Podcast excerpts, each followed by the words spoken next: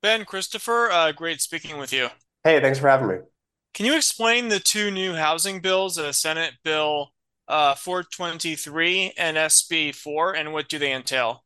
Sure thing. So these are both written by San Francisco State Senator Scott Wiener, who is a very prolific legislator on all issues housing related. SB 423 is a fairly complicated one, but essentially what it would do is it allows for speedier approval of certain types of housing, usually uh, apartments or townhouses or sort of dense housing in urban or suburban areas, um, as long as those units uh, uh, have a certain share of that are set aside for lower income renters uh, in parts of the state that are not meeting their housing production goals set by the state, which happen to be most parts of the state. And so essentially, for these types of projects, uh, these sort of denser urban infill projects, it allows for um, projects to to get around any kind of discretionary review. So you don't have city council hearings or planning review uh, hearings as long as the project sort of ticks the box required by the statute, then it gets automatically approved, and it's also not subject to review under uh, California Environmental Quality Act, which is a a law that often uh, uh, stymies uh, or slows down uh, housing projects. Senate Bill 4, which you mentioned, also another Scott Wiener bill. Uh, similar idea, but it just applies to 100% affordable housing on property that is owned by either religious institutions or nonprofit colleges. So this is like a church that has a, a, a parking lot that maybe has been vacant for a long time or underutilized, and they want to build an apartment building on that parking lot. Well, this would again allow them to circumvent any kind of discretionary review and circumvent environmental challenge. Uh, this one has gotten uh, a, quite a bit of attention uh, just because I, I, think it's captured some people's imaginations and also because it has it, it goes by the fun acronym of the Yes in God's Backyard bill, YIGBY, uh, which is kind of a play on NIMBY or YIMBY. Uh, and so both of these bills uh, introduced by Senator Scott Wiener, passed the legislature, and were signed by the governor and went into effect on January 1st. Are there any other uh, notable uh, housing bills proposed? Oh, sure. Yeah, this was actually a pretty busy year on the housing front, particularly on the sort of pro-production side of things. Um, you didn't see quite as much legislation for bills that might protect uh, protect existing renters or beef up affordable housing funding or anything like that. But in terms of this goal of trying to make it easier to build in California, there was there was a very busy year. So I think the two that we just talked about, SB 423 and SB 4, were kind of um, got a lot of the attention, but you also had uh, legislation that sort of gives developers permission to build uh, denser and taller buildings if they set aside uh, uh more units for middle income earners. Um, that's a potentially big one. Um, you have some that make it easier to sort of divide up large parcels of land into um, up to 10 smaller units, so sort of allowing for more dense uh, development uh, on, on sort of large tracts of empty land or, or underutilized land. And then there was sort of a whole slew of bills that were focused on making it harder for opponents of uh, of a new housing uh, project for whatever reason to to uh, block or delay that project with a, a, lawsuit filed under the California Environmental Quality Act. So you have legislation that uh, makes it easier for courts to sort of slap down um, uh, CEQA lawsuits if they're deemed kind of frivolous or without merit. Um, you you had a, a, law that sort of shields a lot of affordable housing projects from environmental review. Uh, you have a, a, bill that sort of requires cities to either approve or deny uh, an environmental review rather than just kind of sit on it indefinitely. Uh, so there was sort of that theme. And then I, I should also mention, lastly, a lot of um, the, sort of some of the most uh, successful housing legislation in recent years in terms of actually producing new housing has been on on the the type of uh, uh, housing of ADUs, so accessory dwelling units, or sort of these backyard cottages or in-law units or granny flats. There's sort of lots of different different terms for this. There was one bill that is now uh, has gone into effect that lets homeowners spin off an ADU as sort of a separate for sale condo as long as a local government sort of opts into that program. So that could be uh, potentially a big one as well to watch out for.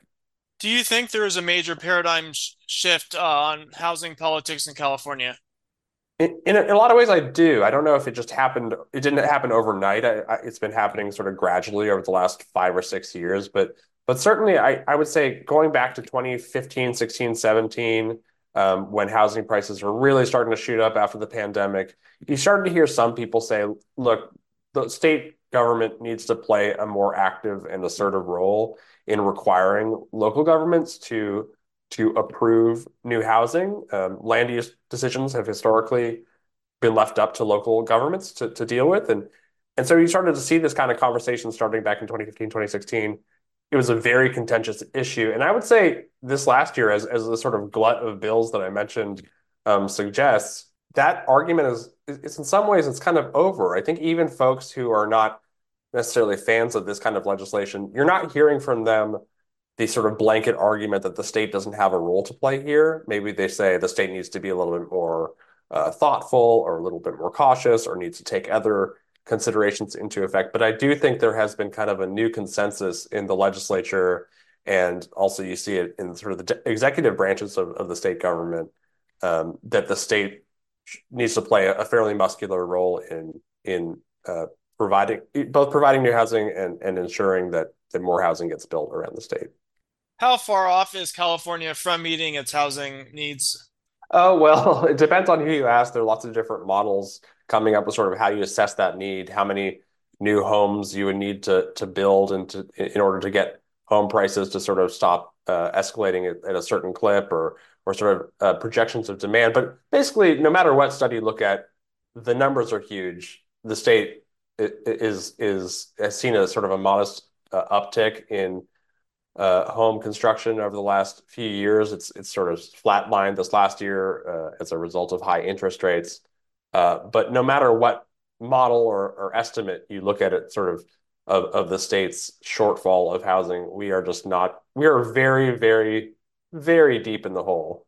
And so I think that's a it's a good context to keep in mind because you see all these these bills this year and last year, and sometimes it makes you wonder, well, sort of when are we going to be done with this conversation? And unfortunately, I would say we're not going to be done. It, it, took a generation to get into this mess, and it's going to probably take at least a generation to get out of it. What do these new laws mean for building new housing uh, here at UC Santa Barbara, where we're experiencing a dire housing crisis? Yeah, it's a good question. Uh, there wasn't a ton this legislative cycle that focused specifically on UC or even on sort of public colleges and universities generally. We, we talked about SB4, which sort of streamlines affordable housing on non-college profit, uh, sorry, non-profit college campuses, uh, but that does not apply to UC. I'd say the big UC uh, related housing bill actually came um, not last year, but the year before, which um, allows for sort of this more sped up approval processes for student housing at UC, at um, at, at, CSU, at uh, City College, in exchange for that sort of speedier approval process, uh, a project does have to abide by a fairly stringent list of other requirements, including really stringent green building type standards and higher labor standards. So you have to to, to use a lot of um, higher wage labor. Um, so it's not totally clear how much uh, schools and developers are going to be making use of that, but that could be something that that this that you start to see uh, at, at places like UCSB. Um, the, the other uh, bill that got a bunch of attention last year and which actually went into effect in the fall was not it, it's not specifically about UC, but it was inspired by something at a UC. In this case, UC Berkeley, where a student housing project was stalled over an environmental uh, lawsuit in which the litigant uh, or the plaintiff argue that the state had not done enough to consider the noise impacts of student housing. Um, the idea being that that college students are kind of noisy, and that's an environmental uh, uh, concern that needs to be mitigated. Uh, the state legislature sort of jumped up in response to that and passed a bill that removes noise made by human occupants uh, as a potential environmental harm that needs to be mitigated.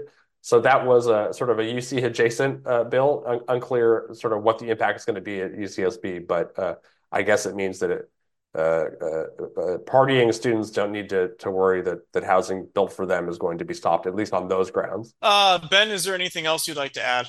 As I mentioned, this has been a big year for bills that really push production of housing, uh, perhaps less so on the sort of uh, affordable funding, uh, affordable housing funding side, and less so on the tenant protection side. And I would say uh, we are now going into a year in which the state government is projecting a, a fairly serious potential deficit, and so uh, we're not likely to see a ton of that um, affordable housing funding in particular uh, this coming year, uh, absent any sort of vote by the electorate to to provide bond funding, which uh, we're likely to see in November. Uh, thank you, Ben Christopher, with KCSB News. this is Robert Stark. Thank you.